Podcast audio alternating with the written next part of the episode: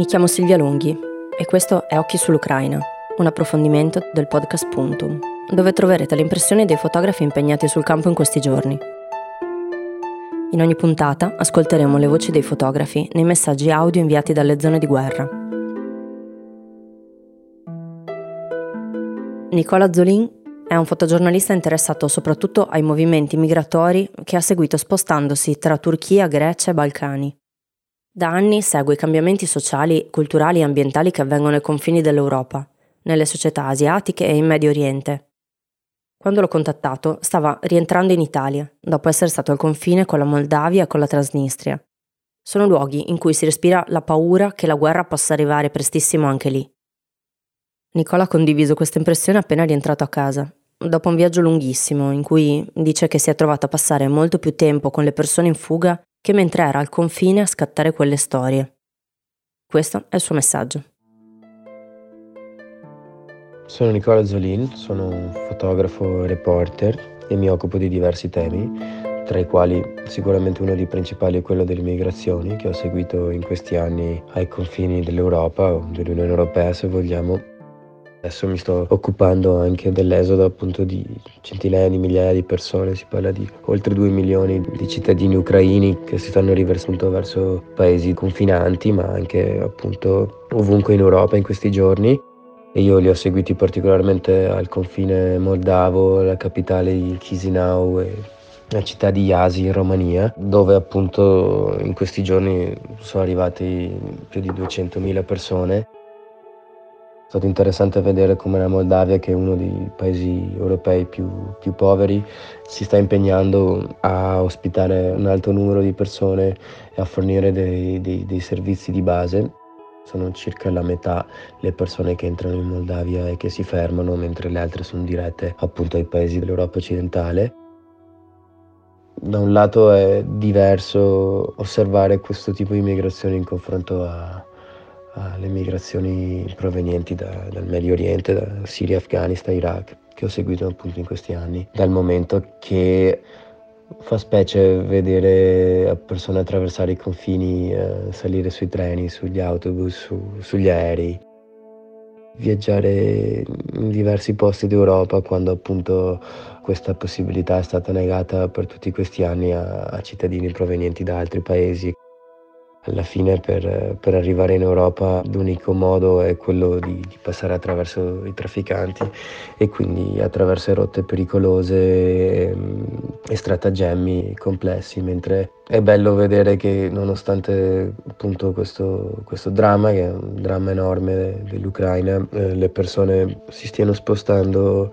liberamente, che l'Unione Europea abbia deciso di attivare appunto la direttiva della, che garantisce una protezione temporanea ai profughi ucraini, che è una cosa che non era mai stata fatta da quando era stata ipotizzata come legislazione e quindi è un passo avanti importante dal punto di vista europeo nei confronti dei rifugiati che provengono dall'Ucraina e fa pensare anche a, a livello macro come potrebbero essere utilizzati i sistemi per impedire alle persone che fuggono i loro paesi in grandi difficoltà perché possano vivere un, un presente più dignitoso questi anni ho osservato molto le difficoltà che le persone provenienti da Siria, dall'Iraq, dal Medio Oriente, nei, campi nei vari campi in Grecia, a Lesbos e altrove, eh, sono state costretti ad, ad, affrontare dei traumi che sono a volte ancora più grandi dei traumi che hanno vissuto nei loro paesi. Adesso in questi giorni eh, quasi tutti gli alberghi a eh, Cisinau e al confine rumeno sono pieni di persone, il flusso è inarrestabile, sia il confine ucraino-moldavo sia il confine tra Moldavia e Romania. Ci sono file di macchine infinite come abbiamo visto in molte immagini, c'è la, la minaccia appunto dell'avanzata, la minaccia c'è un dato di fatto dell'avanzata russa nel sud dell'Ucraina, ci sono stati bombardamenti a Mykolaiv, ho incontrato molte persone di Mykolaiv, eh, come molte persone di Odessa che hanno lasciato la città per la minaccia che, che appunto la guerra arrivi fino ad Odessa. E in Moldavia com'è la situazione? C'è il timore che le cose peggiorino? Sì, certo, nei confronti della Moldavia, oltre al discorso dei rifugiati ucraini che stanno entrando nel territorio e che quindi devono essere accolti con misure di base straordinarie per la loro permanenza temporanea, c'è anche il discorso della paura che hanno appunto i cittadini moldavi di, di essere il prossimo paese che viene invaso. È una paura molto diffusa tra le persone, tra i giovani come tra gli analisti politici, come qualsiasi persona che ho incontrato e con cui ho discusso su, sulla possibile minaccia di un'invasione russa in Moldavia, la preoccupazione è molto molto forte. Di fatto con l'avanzata russa nel sud dell'Ucraina eh, la paura è che con un'eventuale conquista della città di Odessa poi i russi potrebbero spingersi fino alla Transnistria che è un territorio indipendente in questo momento seppur non riconosciuto da quasi nessuna nazione in Transnistria ci sono delle forze di peacekeeping eh, russe, però ci sono di fatto dei militari russi. È un territorio che 30 anni fa, proprio 30 anni fa quest'anno, ha combattuto una guerra contro la Moldavia in seguito all'indipendenza della Moldavia per rimanere indipendente. Quindi c'è questo territorio ad alta tensione dove ci sono già cittadini russi, militari russi e c'è anche in queste zone la minaccia che questo conflitto che insomma si è assopito per gli ultimi 30 anni possa di nuovo diventare molto vivo ho parlato con dei veterani di guerra del, che hanno combattuto negli ultimi cioè 30 anni fa che raccontano appunto come nel, negli anni un po' queste tensioni si siano assopite fino a quasi a scomparire e chiaramente adesso il conflitto in Ucraina sta di nuovo riportando una certa tensione che,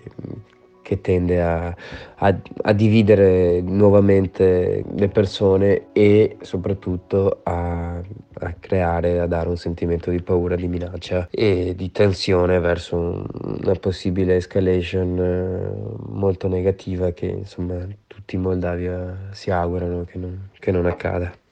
Da quello che hai visto tu, qual è lo spirito tra i profughi? Molti di loro mi hanno raccontato di partire per dei periodi brevi, nel senso molti di loro hanno questa speranza, qualcuno ha anche una, una, una, piccola convinzione, però chiaramente è più che altro una speranza che, che possano andarsene per, per qualche settimana soltanto e che quindi possano ritornare alle loro case dalle quali di fatto non hanno portato molti oggetti con, con sé e di poter ritornare presto a, a, fare la vita che potevano fare, quasi se ci sia una sorta di incredulità di tutto quello che sta accadendo, no? la stessa incredulità che si poteva avere eh, qualche giorno prima del, dell'aggressione russa, quando ancora nelle città in Ucraina non si credeva davvero che questo si potesse succedere. L'ultima volta ero a Kiev a novembre e a Kiev a novembre addirittura questo, questo pensiero era lontanissimo credo che per la maggior parte della popolazione fosse stato inimmaginabile pensare di un giorno, sì, dopo due mesi, tre mesi, trovarsi in una condizione simile. Credo che anche il fatto che, non so, nel mio viaggio di novembre in cui ho fatto un reportage su, sulla scena dei rave di Kiev,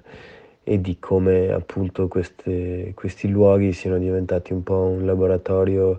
anche politico di, di resistenza e di incontro appunto per la comunità LGBT, un luogo di, di sicurezza e di, e di, espressione. Comunque in una società che per assurdo si è aperta di più dopo le proteste di Euromaidan che hanno dato anche un po' di slancio nuovo, fresco a, a, alla società civile e ai giovani. Non so, aver vissuto questa città in un modo così diverso, così poco tempo fa, non lo so, dà una sensazione molto molto, forte, nel senso quando incontro soprattutto giovani che ho incontrato a Chisinau eh, o in altre parti della Moldavia, sì, è molto strano ancora